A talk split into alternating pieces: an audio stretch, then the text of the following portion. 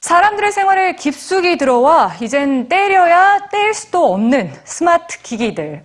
그런데 바로 이런 똑똑한 기계들 때문에 자신의 비밀스러운 정보들이 빠져나가고 있다는 생각 한 번쯤은 해보셨을 겁니다. 오늘은 뉴스지와 함께 스마트 기기와 개인정보에 대해서 함께 고민해 보겠습니다. 문명이란 결국 몸에 무언가를 걸치는 일입니다. 문명이 발전하면서 우리는 옷을 입고 신발을 신었고 넥타이를 매고 안경을 꼈으며 시계를 찾죠.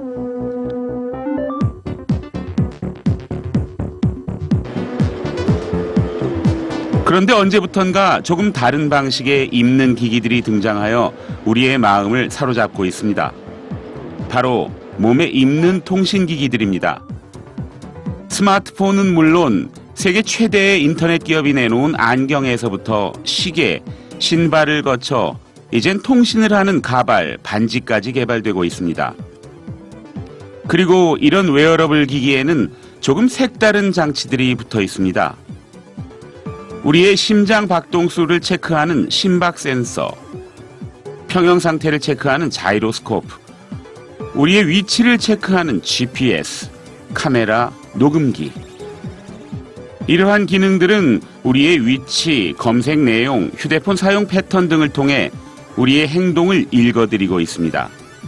여기서 얻은 정보를 바탕으로 기업들은 사용자 개개인에게 최적화된 서비스를 제공한다고 합니다.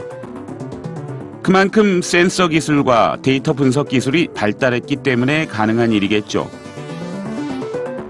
그런데 편리하기만 할 것 같은 스마트 기기들이 선사하는 고도의 정보화 사회. 우린 그 속에서 정말 스마트하고 행복해지는 걸까요?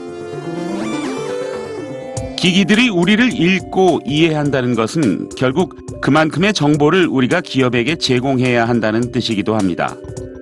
얼마 전 세계 최대의 SNS 서비스 기업이 자사의 SNS 사용자들의 감정을 통제하는 실험을 하며 소비자들로부터 거센 항의를 받았습니다. 또 며칠 전 한리우드 스타들의 누드 사진이 세계 최고 인터넷 기업의 클라우드 시스템에서 유출되면서 정보화 사회의 부정적 측면이 부상하고 있습니다. 이제 개인정보의 침해는 국가만이 아니라 기업에 의해서도 빈번히 발생하는 상황이 되고 있습니다. 사용자들은 기업이 제공하는 소프트웨어를 무료로 사용하는 대가로 콘텐츠 소비와 관련한 자신의 정보를 제공합니다.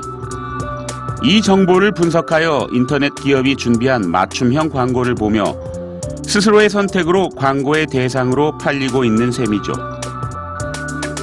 개인정보와 관련된 사항은 학교라고 예외는 아닐 것입니다. 스마트 교육을 실시하는 학교가 학생들 개개인에 맞는 맞춤형 서비스를 제공해야 한다는 것은 결국 학생 개개인의 정보를 더 많이 분석해야 한다는 뜻이기도 합니다. 정보화 사회의 스마트 서비스가 가져올 부작용과 혜택. 학교 현장엔 어떤 모습으로 다가올까요? 그리고 스마트 교육의 선진국들은 이에 대해 어떻게 대처할까요? 다음 시간은 유럽의 선진국들이 이 문제를 어떻게 바라보고 있는지 알아보겠습니다.